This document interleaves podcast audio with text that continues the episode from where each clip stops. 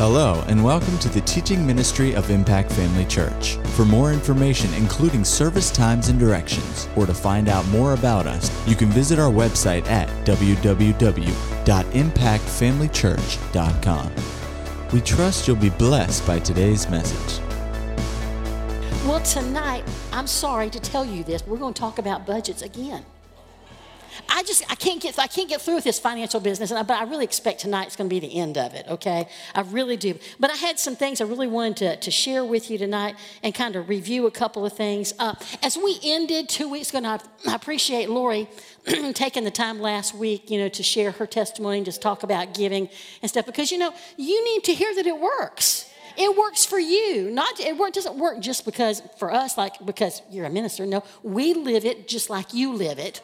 But you need to hear it sometimes from somebody who's been there, done that. You know, we've all faced these, these, these same things you know, that she talked about last week, and it's, it's good to know that you're in good company. You know, when the enemy tries you, when he, when he puts pressure on you, you know, when he says this doesn't work, you know, you need to know it does work. And the other people have found that to be very true. But anyway, two weeks ago, as we were ending, I was talking about um, some things about just getting your, your, your life in order, your estate, let's say, in order. How remember, I mean, you talk about the love box? Okay. Is that only person people who know talk about the love box? Okay. The love box. What is the love box? Anybody want to tell me? It's all your important papers in one place. So that should anything happen to you, whoever's going to come behind you and take care of business when you're not here can find it all. When my father passed away, um, I mean, of course, he wasn't expecting to die. He had a little accident. He had Parkinson's already, and, and he was getting much, much worse with that. But he had a little accident home, broke his neck, and he went to the hospital and they, through a lot of things, know, over several weeks, um, he just declined rapidly and, and he went on to heaven. But, you know, my mother thought that they had everything pretty much lined up, I mean, as far as where everything was. And uh, we actually found an insurance policy that my dad thought when it wasn't any good because he'd stopped paying on it several years before. He thought it was just no good and he'd put it in a different place. But we found it, and I went, well, you know, might as well contact him and see. That was worth 80 something thousand dollars to my mom. And the, the dividends on that policy had, been, had kept the premiums paid for several years. And if, and if we hadn't found it, there was an 80 something thousand dollars that she would never have had the benefit of. So, record keeping is a very good idea.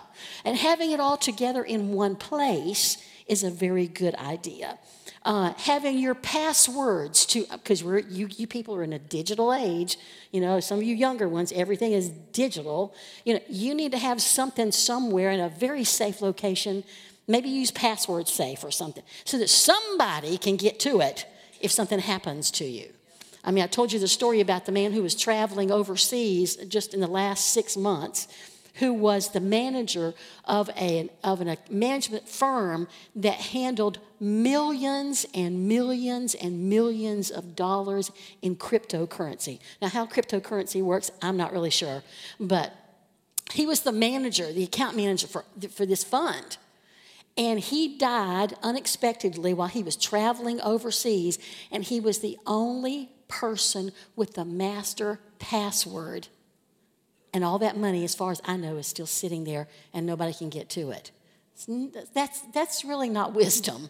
So make sure that your love box contains all your information about your financial affairs, uh, life insurance policies, uh, deeds to property, um, annuities, what you owe people, account numbers. You know, put all that in there. So somebody needed to take care of something because you weren't available, then they could they could find it quickly and be totally, you know, secure in the fact that they've got it all. Um, we talked about, we didn't really get a chance to talk about this because uh, Leah came and reminded me of it after the service was over, but you really need to have uh, something in that box that gives somebody else power of attorney. Or make sure that somebody has power of attorney is only good as long as you're living.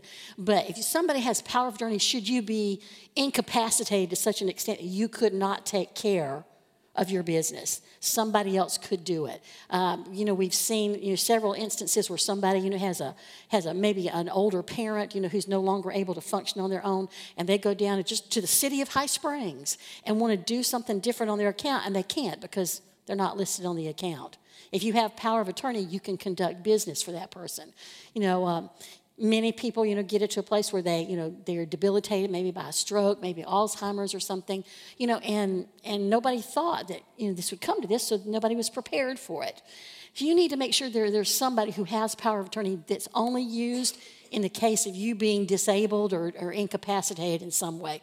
Then there's also, you need to make sure you have somebody who knows what your medical directives are. This is good, wise planning. You need to make sure they know what you would like. You know, and for, for one person of one age, it's different from what another person is. You know, just having a medical background, I know so many of you do as well.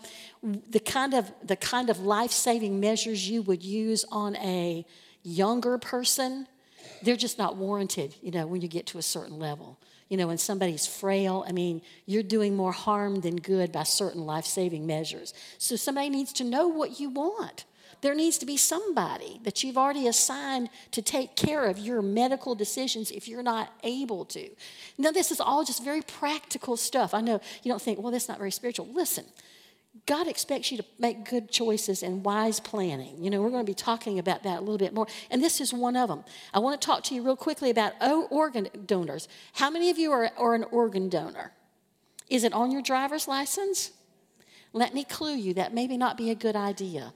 We ran into a situation with uh, somebody that we know, an, a pastor, that uh, a young man was in an accident and was declared brain dead. Now, he put on his driver's license that he was an organ donor. The parents were not ready to give up on him. They were not ready to give up, believing God that they could pull him through this thing. And there have been times when people have pulled through after they were declared brain dead. I mean, God's mighty God. And uh, before they knew it, th- this team was there to take him away to harvest his organs because it was on his driver's license that he, he was an organ donor.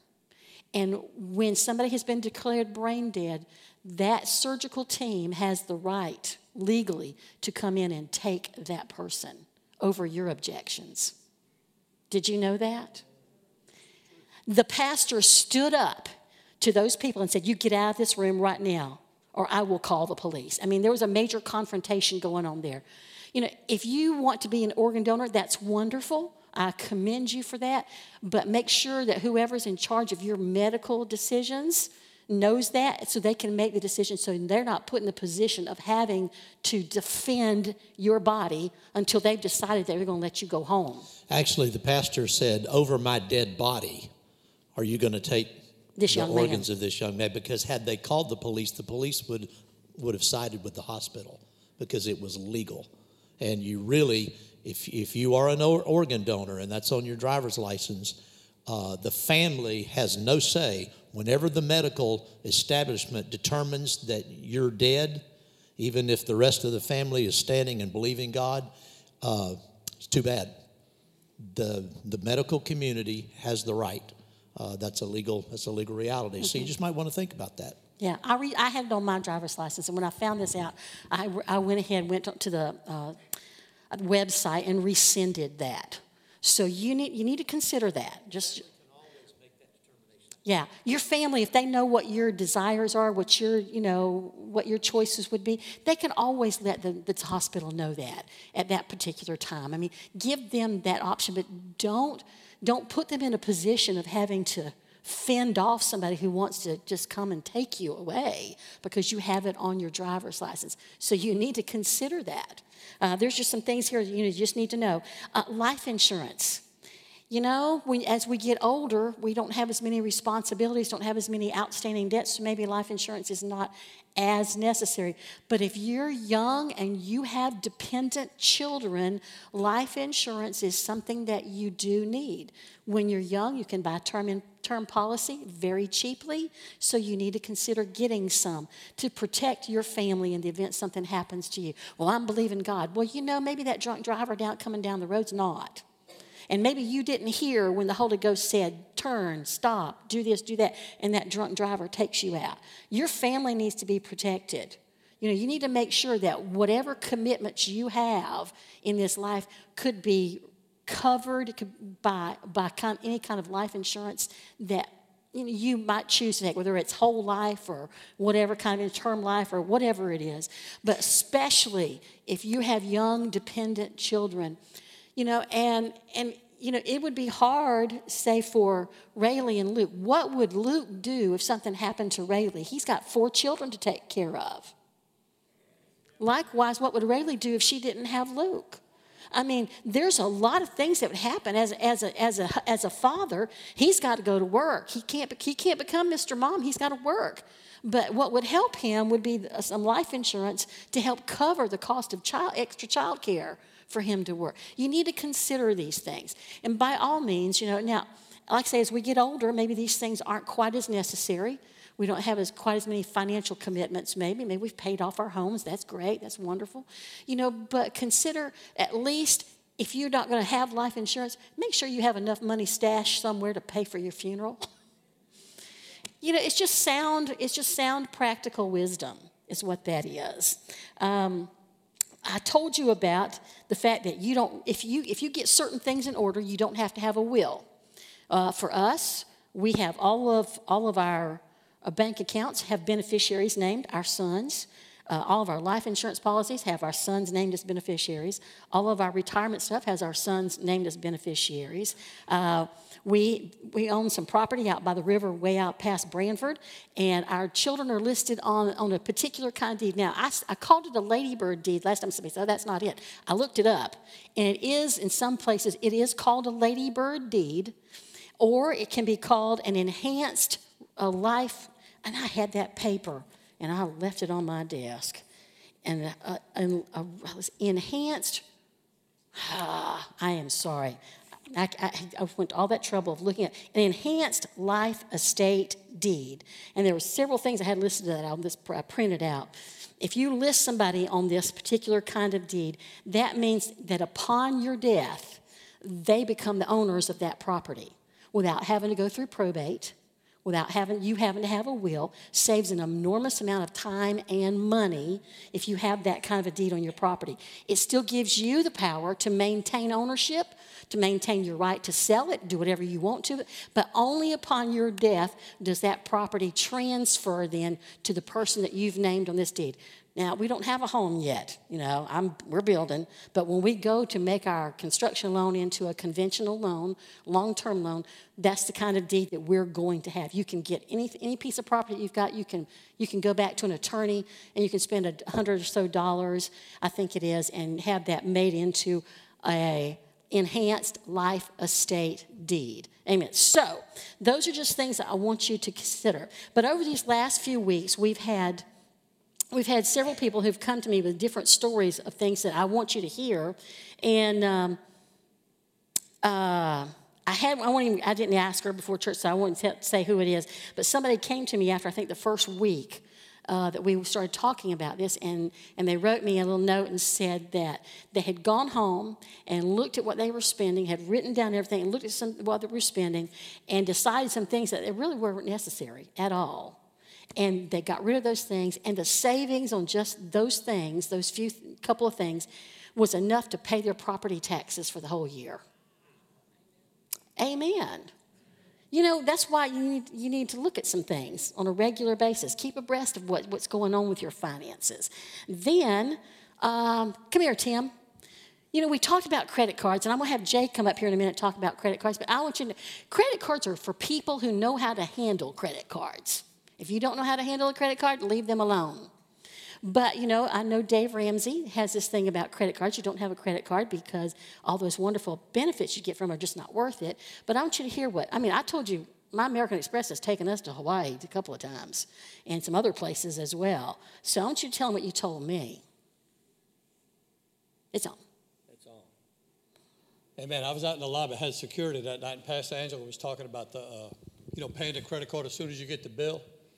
And I'm a check off. You know, I, I, when I hear something, I check it off, or I, you know, if pastor's teaching or pastor Angela, yeah, I'm doing that. No, I, that needs work.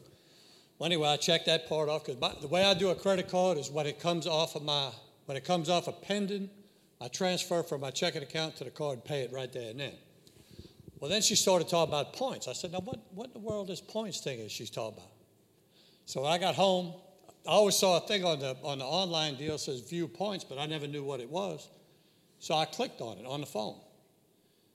And I had 106,000 and something points on that card because I had the card since 2003, but never knew nothing about it. And it says, Would you like to redeem them? I push yes on that. And they put $1,064 in my, in my checking account just by listening to Pastor Angela. So y'all, y'all trust and obey. Hey, where's my commission on that? You, you need, when you have a credit card, you need to know the details of this credit card.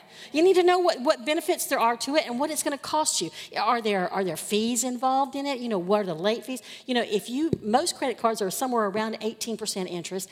If you're late on a credit card, they can zoom that interest up to 20 something percent.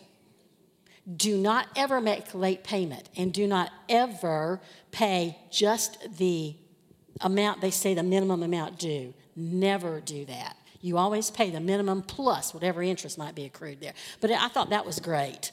You know, you, you might not be able to handle a credit card, fine, don't get one. But if you do have one, make sure you got a good one. You know, you can shop around. There are good ones with great, great benefits on them. And you know, you could be like Brother Tim, you know, you could wind up with money you didn't even, wow, that's great. You know, there's a lot of cashback reward stuff. Uh, then we were talking about record keeping, why record keeping is so important. Don't just throw things in a box. You know, don't just think, well, it's, you know, okay, it's no big deal. Warranties, you know, you, will need a receipt if you have to go back and, and you have to use a warranty. But Patty came to me with a great testimony. Come on, Miss Patty. Now, this, this speaks to investing while you're young, it, it speaks to uh, record keeping, it speaks to keeping up with making sure that whoever you're dealing with financially knows where to find you. I was fortunate enough to work for a company for seven years, and they asked me to participate in the retirement program. So I did. I had $400. So I'm looking at, I'm at retirement age, and so. How old were you when you put that 400 in there? I was in my early 40s, I guess. Okay.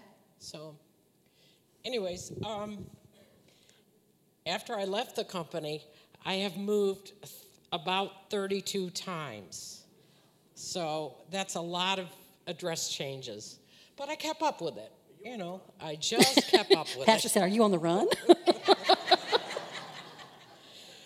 so I got a letter in the mail. Oh, good. They got my address changed and they sent me a letter. And they're changing the retirement program and um, they're giving me options. So would I like to roll it over or do I want a check?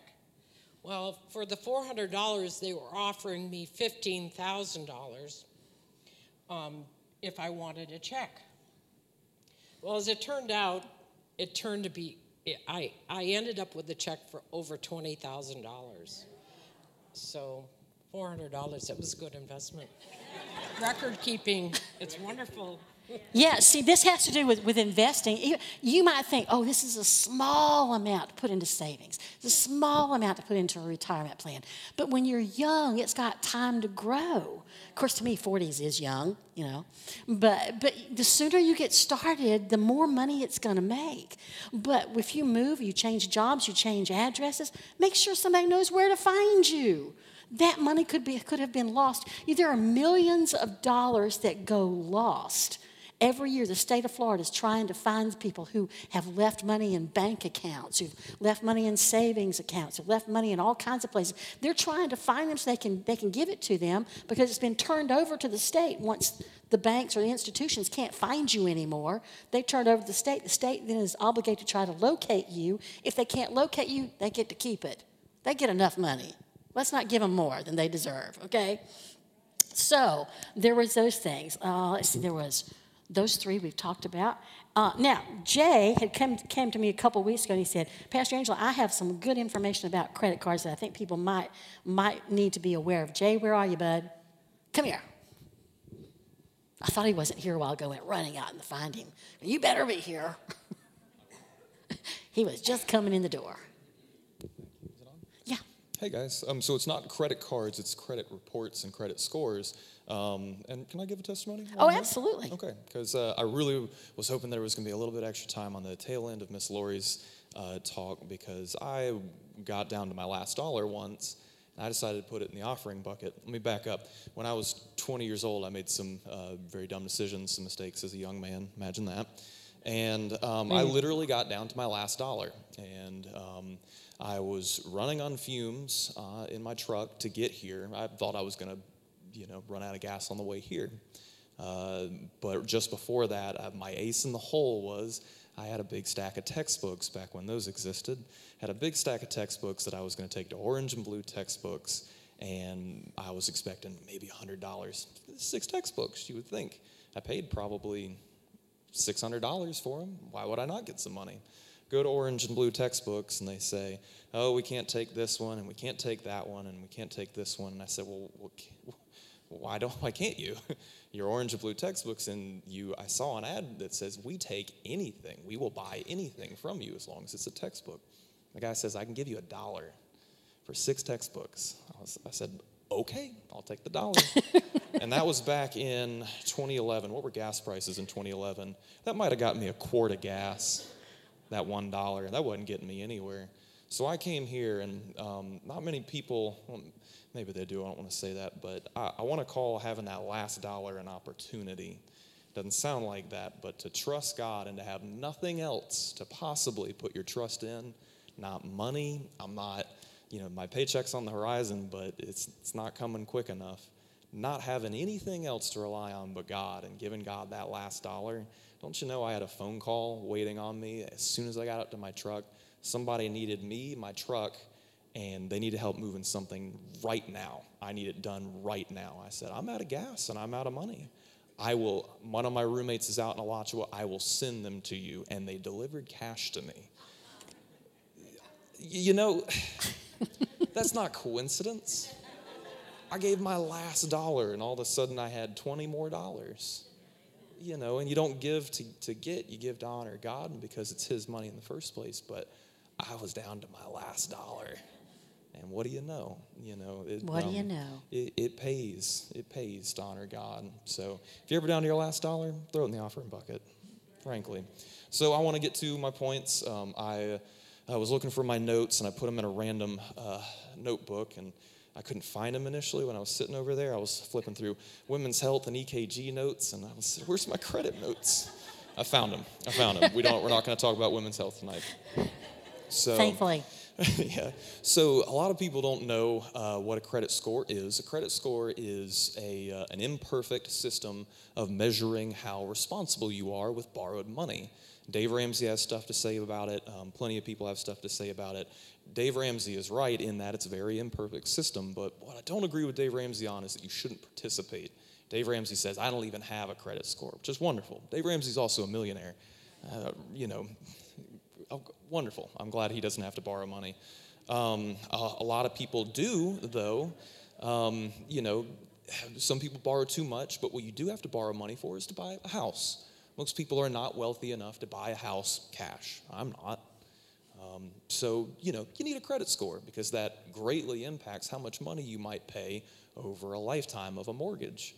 Um, other things you might not know that credit is used for these days. Do you know that it's used for um, rental properties, if you go to rent from somebody, a lot of people pull, pull your credit.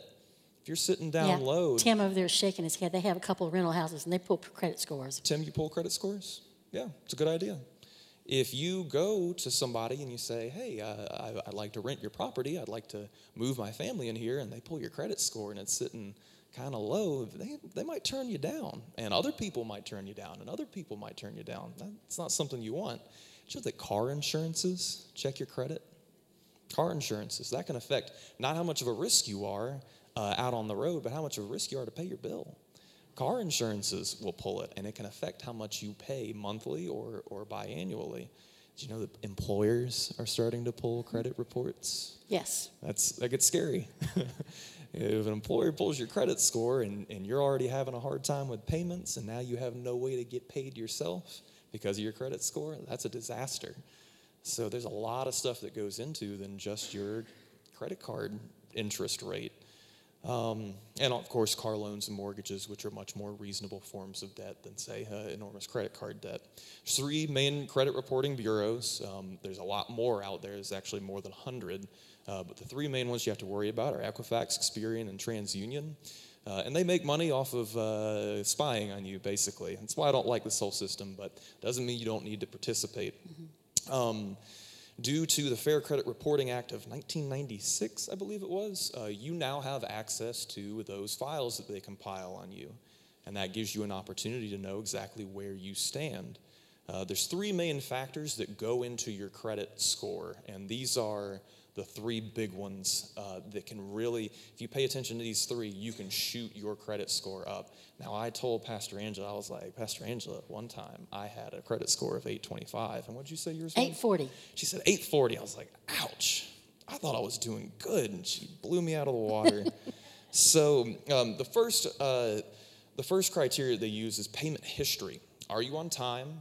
And are you only paying the minimums? Um, that's uh, I've seen that explained as 35% of what goes into your credit score. So if you can just be on time and pay more than the minimum, that goes a long way in improving your credit or keeping your credit good.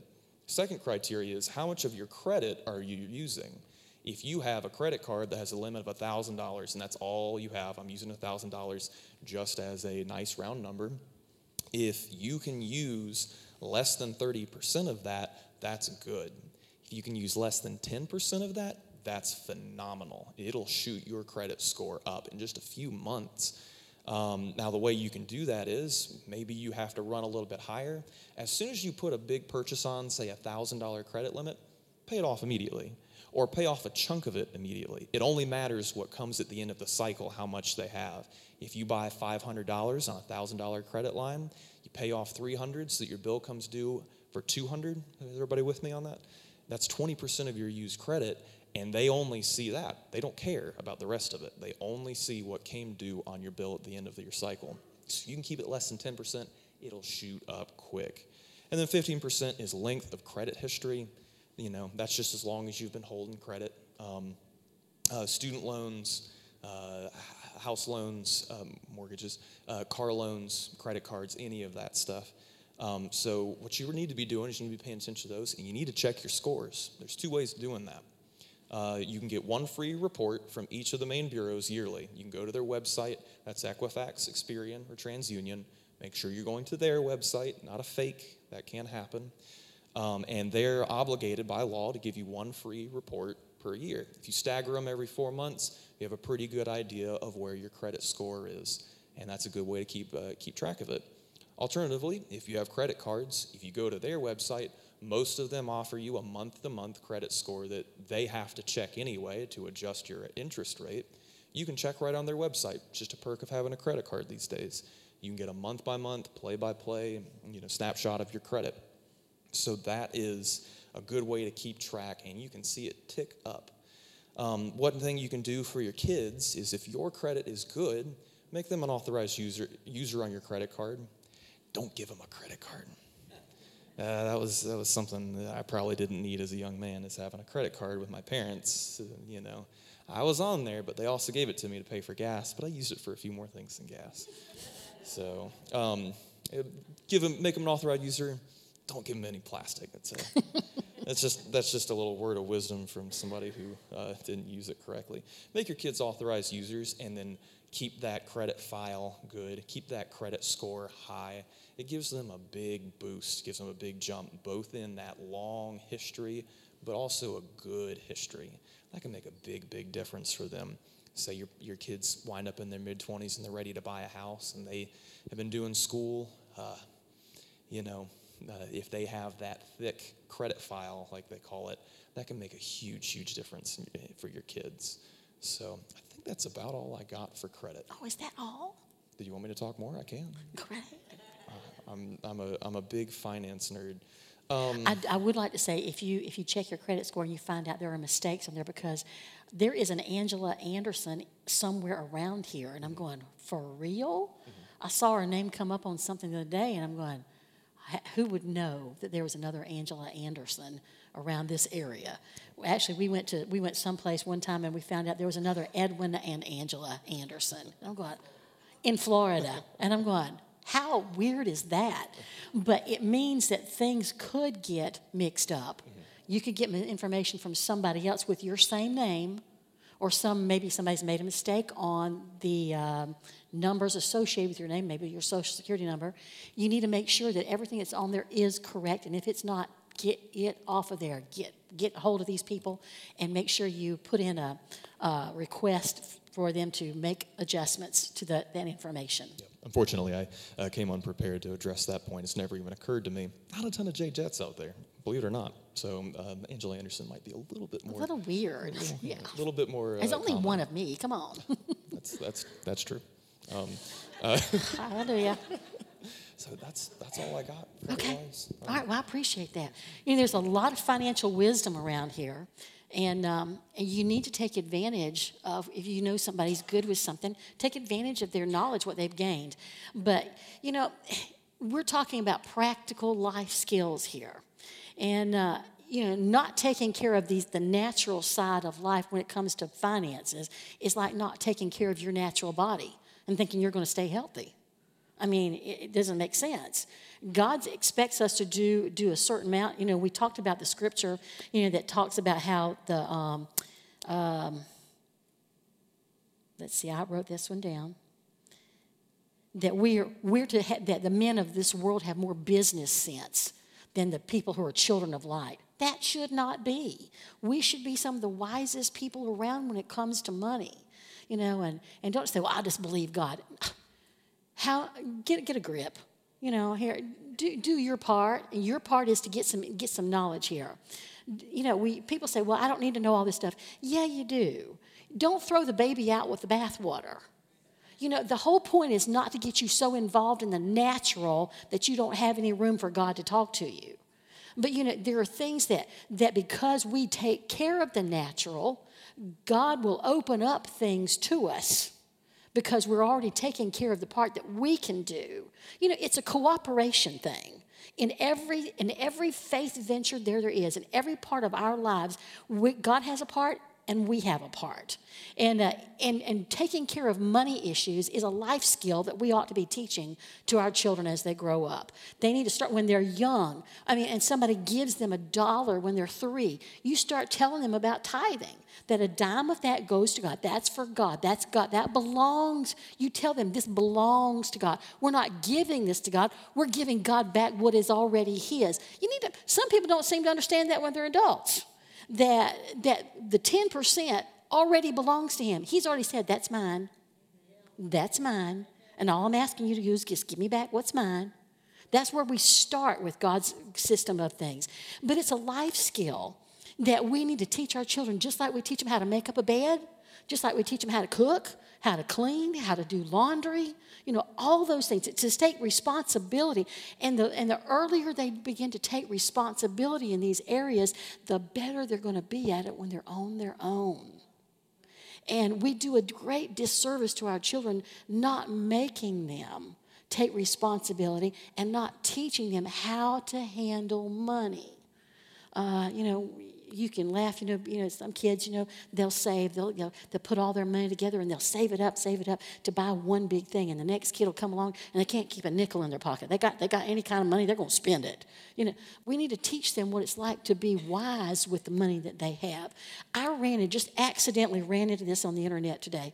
I want you to listen to this. And and what's so what's so heartrending about this is that we just found out from, from somebody we know we were acquaintances with somebody you know that this has happened to um, that i'll get to in a minute but let me read you this, this little bit of statistics here. It says 80% of parents give some kind of financial support to their adult children. That may be just a few dollars here and maybe a lot of money. Listen to that 80% of parents give some kind of financial uh, support to their adult children to the tune of $500 billion a year. And that figure is twice what the parents are able to put into retirement. They're underwriting their kids, their adult children, and neglecting their own futures. Now, this was a 2018 survey done by the Bank of America, Merrill Lynch, and, and a um, institution called Age Wave, which is, takes into account all these re- different retirement things. And you think, well, you know, that's not me. I don't, you know, that's not. Blah, blah, blah. Listen, we, we just found out about a, a gentleman who is 90, is he 90, 91? He's 92 years old. And um, he has an adult child who went through some life changes a few years ago and needed to, to come back home. Well, his child is probably as old as we are, maybe a little younger, maybe two years old. So he's in his early 60s now. And, and he has lived there for several years. When he came to live with his father, this was supposed to be a temporary thing, and he stayed and he stayed and he stayed. And he didn't get a job, and he didn't do what he needed to do until his father had to kick him out and had to say, You need to get out of here. You need to go get a job. You need to find your own place to live. You need to pay your own bills. And he said, I'm not leaving. This is my house. And his father looked at him and said, Oh, no, no, no. This is my house you're living in, and I'm tired of paying your bills. And had to put him out and had to get a restraining order to keep him from trying to come back. Now, that's an extreme case, okay? I understand that. But what I'm telling you is if we don't teach our children financial responsibility as they're growing up, this is what we'll wind up with. You know, more and more adult children who need, who, who need, you know, help. And that's great when it's temporary. I mean, everybody has found themselves in a spot where you, you need some help you know, to get through a certain period. But it shouldn't become like, okay, now I'm back, you know, like I was when I was six now instead of 60. Shouldn't be that. We, we are enabling children, adult children. You know, I had a lady tell me one time that every she had like five kids or something. She said every time one of them left home, she downsized to a smaller house with fewer rooms so they couldn't come back. I thought, well, that's, that's funny, you know, but, you know, maybe that's kind of sad. I don't know. Um, but, but we, need, we, need, we need to teach our children what it is, what it means to, to be responsible with their money. We need to teach them what it's like to give and expect God to be the source, not mama and daddy. And, you know, we can help them over the hump when they need to get over the hump. But to go beyond that because of repeated bad decisions on their part is nothing more than enabling them. And this young man should have been put out within a year of his coming to live with his dad again. Because that should have been time for him to, you know, get back in the job force. I'm not sure what his job situation was, but it should have given him time to get stable enough again to find his own place to live. You know, sometimes things happen in people's lives where it feels like you're starting over you know, I was at this point when I was 20 something, and now I'm 40 something, and it feels like I'm starting over. Well, fine, start over, but start over with more wisdom than you had when you were 20. You know, that's the thing. Maybe you, you know, something happened that you, you, you, know, you couldn't avoid. Well, great. You have more wisdom. You're supposed to have more wisdom now at 40 than you did at 20. Okay, but we need, we need to help them. So, um, what I want to do here is just give you some reasons why budgets are beneficial. Uh, and I think we've covered some of them, but I just want to I just want to be real clear about this. You know, you think, well, I don't need a budget. Well, yeah, you do.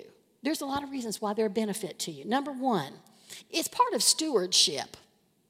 God expects us to be stewards of everything that He puts into our lives, all the resources that He gives us, no matter what they are.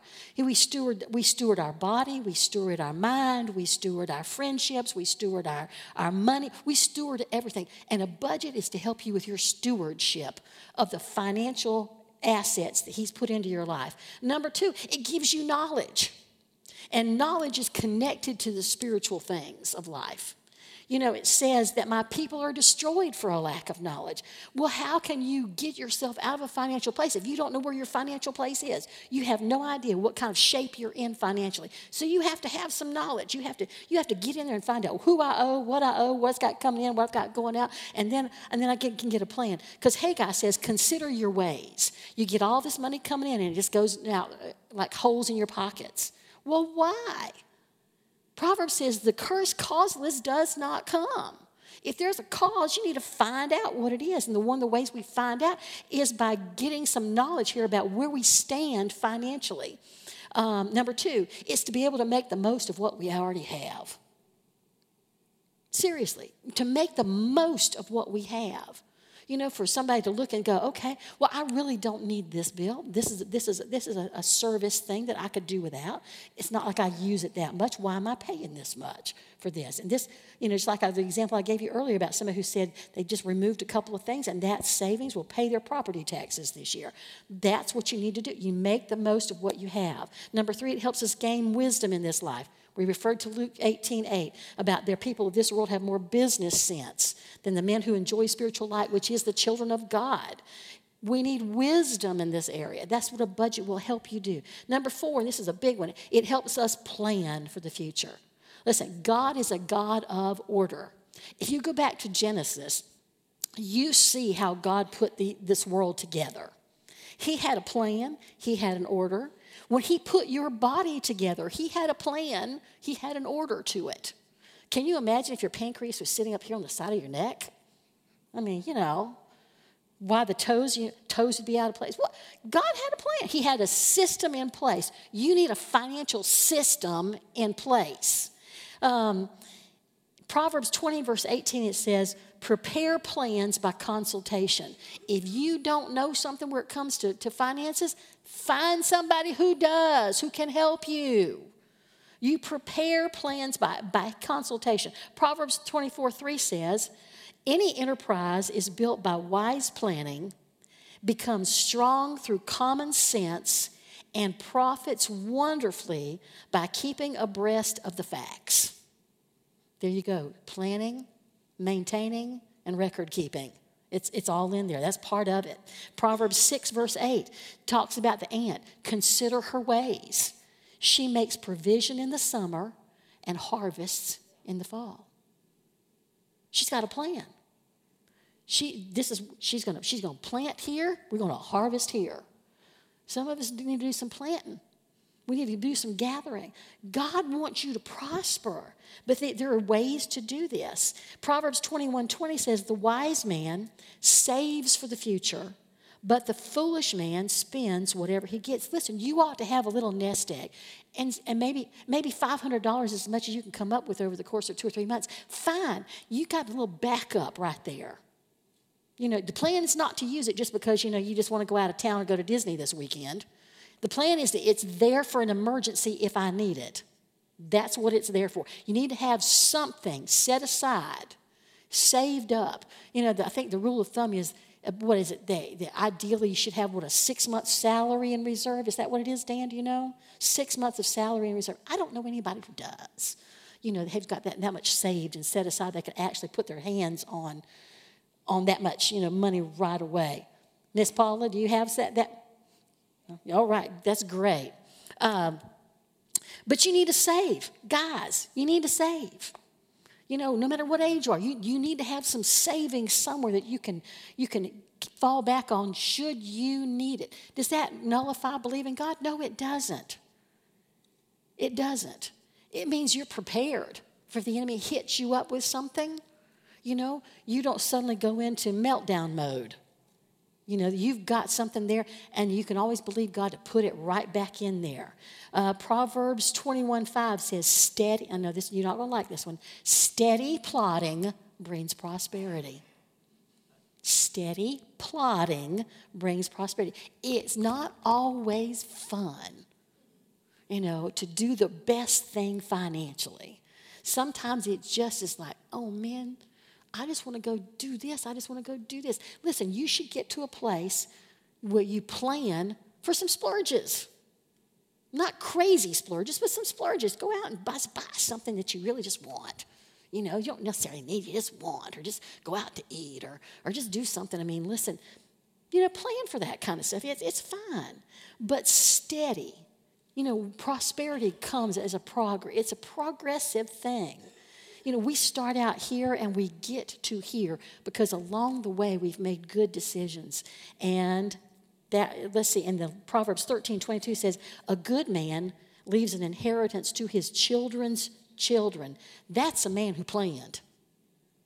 That's a man with a plan. It really is. You can't leave an inheritance to your children's children unless you've made some good plans. I, I know Dad Hagin, when he started out, I mean, it was he, he had very little. I mean, have you heard the stories about him? Him going down the road, you know, traveling home in the, in the middle of the night, you know, after a service, he's he's on his way home and his tires are bald and he's got no money, no money to, to replace those tires. And it was just like those tires were saying, "What are you going to do now? What are you going to do now? What are you going to do now? What are you going to do now? What are you going to do now?" And he just kept doing what God told him to do. And God said, "If you just if you just stay with me, if you just stay with me, you know, I'll make you prosperous." And he did. Before he died, he was able to help every one of his grandchildren, which I think he had five, five grandchildren. Had five grandchildren. He helped every one of them get a home when they got married. That's leaving an inheritance to your children's children. But you know, it, it, in the early days, it doesn't seem like it's any fun. It doesn't seem like it's, it's, it's all sacrifice. It was, but I'm telling you, when you just continue to do what God's talking to you about and you manage what you have well, you'll get to that place where you have something to leave to your children's children. Uh, number five, or I think we're at six. What a budget will do is will, will pre- help you prevent careless spending, flesh episodes, and bad decisions. Now, you know, I liken this to, you know, I can liken a lot of things to food, but you know, there are times when we just make some really bad money decisions you know, you just, you've been good, you've been at it for, you know, for a while, you know, you've just really been good, but just suddenly I just see something and I just, I, I got to have that. I was in the grocery store the other night, you know, and y'all know my story about potato chips. I love them. And I just thought, I just, I just had a kind of a, kind of a day that was just kind of like just real frustrating. And I said, bless God, I'm going to have some potato chips. so I went to the store. That was my goal. That was my motive in walking into Winn Dixie. If it's on sale, fine. If it's not, I'm buying those potato chips. So I went home and I ate a half a bag of potato chips. Not a good idea. You know, when you say, okay, Lord, you know, help me with this, you know, a budget will help you that, with that, where you can actually see that this is not a good idea. You won't give in to those little flesh episodes you won't do those careless kind of spending. Well, oh, it's just a few dollars here and there. Listen, a few dollars adds up. It, I mean, if, if, you can, if you can just think, you know, and just these little things, if you took them and you wrote them all down over the course of a week, just these two or three dollar things every day, you wrote it down over the course of one week and added them up, I bet you'd be shocked at what you had spent on nothing, on absolutely nothing. So that would help. Uh, number seven, it helps us to discipline our flesh. Listen, isn't one of the fruit of Spirit self control? A budget should help you with your self control. It really should. They should say, Yes, I need this. No, I don't need this. Um, I could buy that, but is that a wise thing to do right now? No, it's not. That's exercising self control. I can afford to buy that, but I choose not to buy. I choose not to buy that. I just choose not to. As a way to inflict my will over what my flesh is talking to me. That's learning self control. Next, uh, it helps us to know where to put our faith. When you've got it all in black and white, you're looking at it going, oh, this doesn't look good. Okay, I need to be believing God for this, this, and this. It will help you pinpoint where you need to put your faith. What areas do you need to put your faith in? Where you, you need to attack a, a certain area. You know, I need to put my faith on this particular area. That will help you do that. Next, uh, well, in, in, in, in the middle of all that, you know, knowing where to put your faith, you, you can look at that two ways. Okay, where do I need to put my faith just to meet my needs? Where do I need to put my faith to be able to sow? See, your natural, your natural management of your money is going to involve sowing. It's going to involve sowing. If it doesn't, then you're just you're just trying to operate strictly out of your head. And that's never going to get you to where God wants you to go. Never. Uh, you, need, you need to take that opportunity to say, I need to put my faith here. I need to apply my faith in this particular area. And then you, you get to exercise your dominion and your authority in those areas.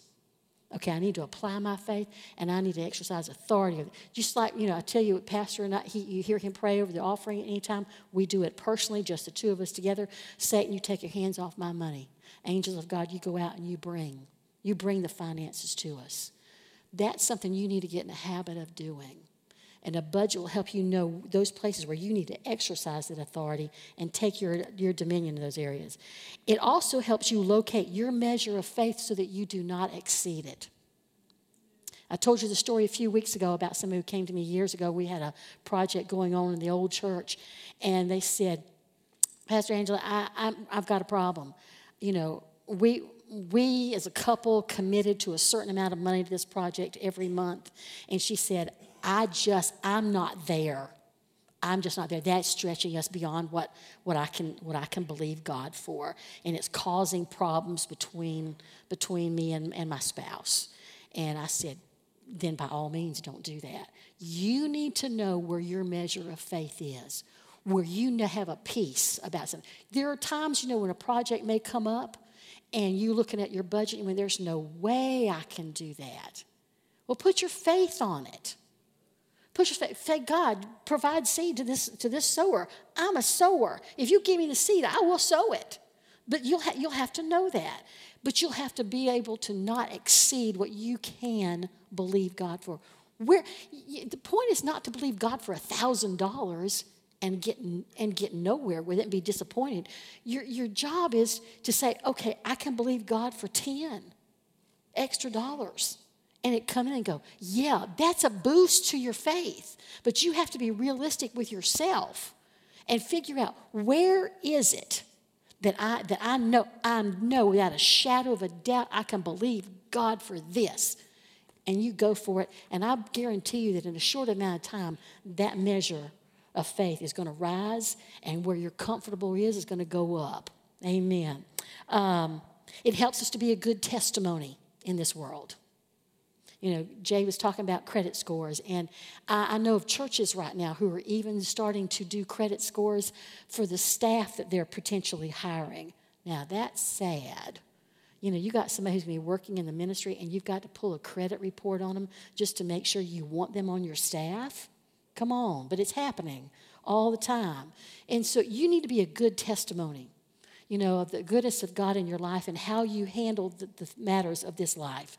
You know, make sure your bills are paid on time. Early is better, but at least on time. That you don't try to run out on your bills. That you, you if you have if you have an issue, you know, something a job situation changes, you go to anybody you owe money to. You talk to them. You explain to them what's going on. I guarantee you, there's a lot of grace. That's a place to put favor into in motion. It's a lot of that's the place to put grace into action in your life.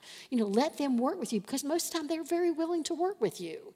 So you be a good testimony before men with your money, and a budget will help you do that. And lastly, it puts us in a position to prosper God's way. You know, he, he when, when you do this and you manage what you have, and you manage it well, He sees what you're doing. I mean, the Bible gives us the, the, example of the servants with the talents and what one did and what another did and what another. He doesn't expect us all to operate at the same level all the time. He just expects us to operate well at the level we're in. That's why he was, the, the master was angry with the one servant who did nothing with what he had. You could have done something. I didn't expect you to come up with as much money as this guy did or this guy did, but you could have done something. Listen, do something naturally with your look at your look at your budget and find make one. Make one. If you don't have one, make one. You know, and you know, it shows him where your heart is. You know, if your heart, if you if you're just looking at a budget, just some to where some that, that you can know how to meet just your own needs, and that's all, that says something to God. Your budget ought to be a reflection of the fact that you want to meet your obligations that you've made, being, being a good testimony in this life. It also means that you're willing to believe Him to become a bigger sower. He wants to see that you're interested in other people as much as you're interested in yourself. Um, your willingness to be a blessing, to be a conduit of blessing, the fact that you're willing to give him access to your finances will tell him that you can that you're ready to operate out of heaven's economy. When it comes to sowing, don't ever think that, you know, five dollars is well, that's nothing. Listen, if that's what you got, that's what you got. Jay sowed a dollar. You don't ever know if God put something on your heart to give somebody five dollars, what what a pivotal moment that might be in their life. You don't know where they're at. You don't know what they've been saying to God. I told you the story one time about how when in the early days of the church, I guess it was probably we'd been here maybe about a year living in Gilchrist County.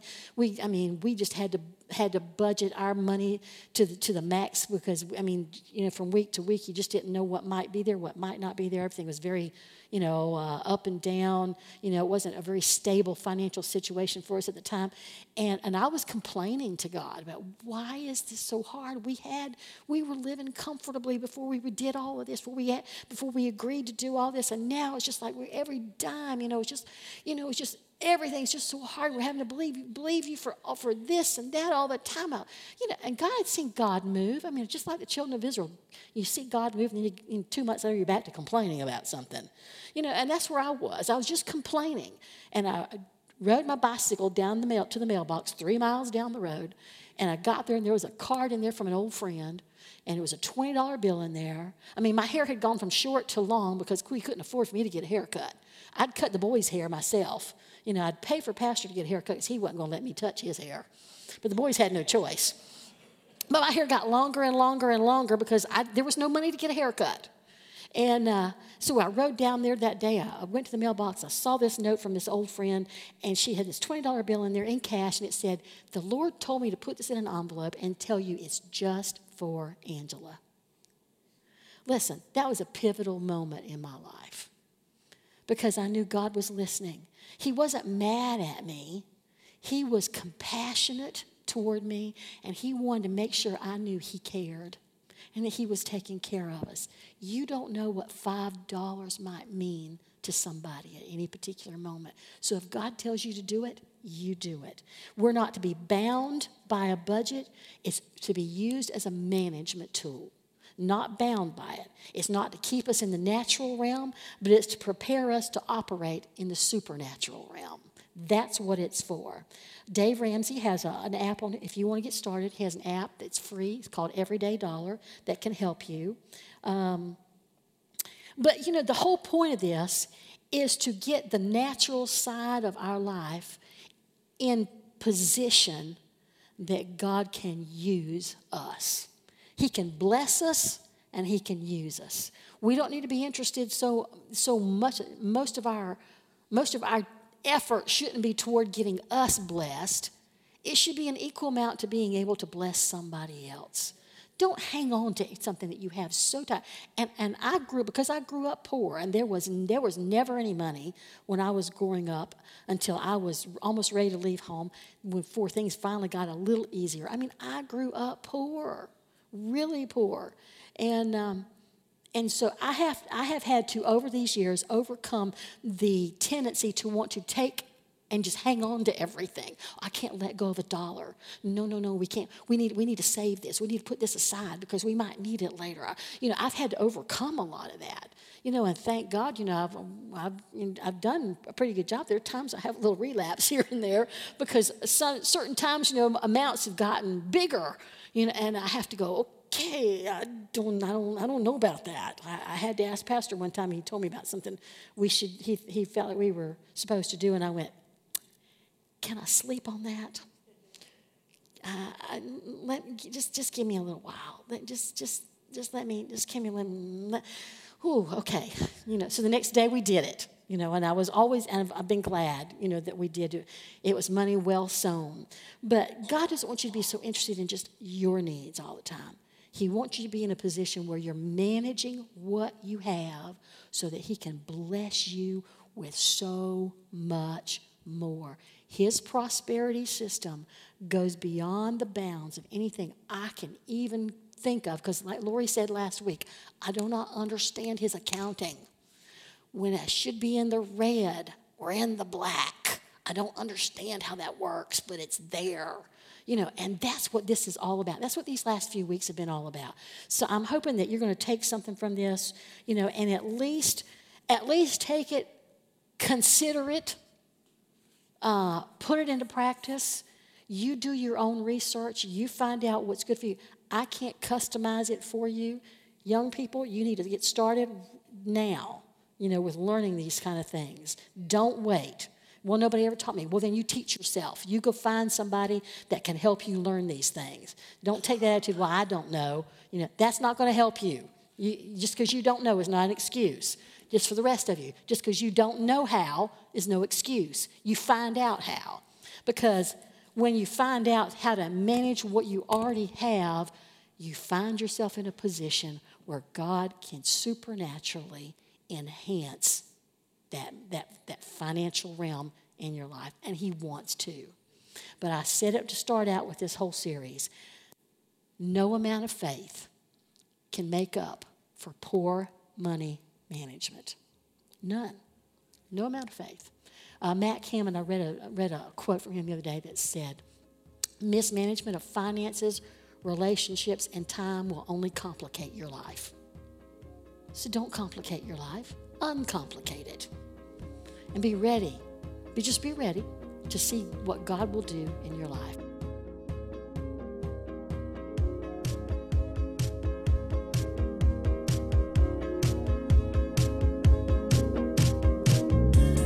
At Impact Family Church, it is our desire to see you blessed through the power of the Word of God. We have been helping people to change their world for over 25 years through our dynamic ministries and teaching. If you are going to be in the North Central Florida area and are interested in attending our services, or just want more information about us, you can visit us online at www.impactfamilychurch.com.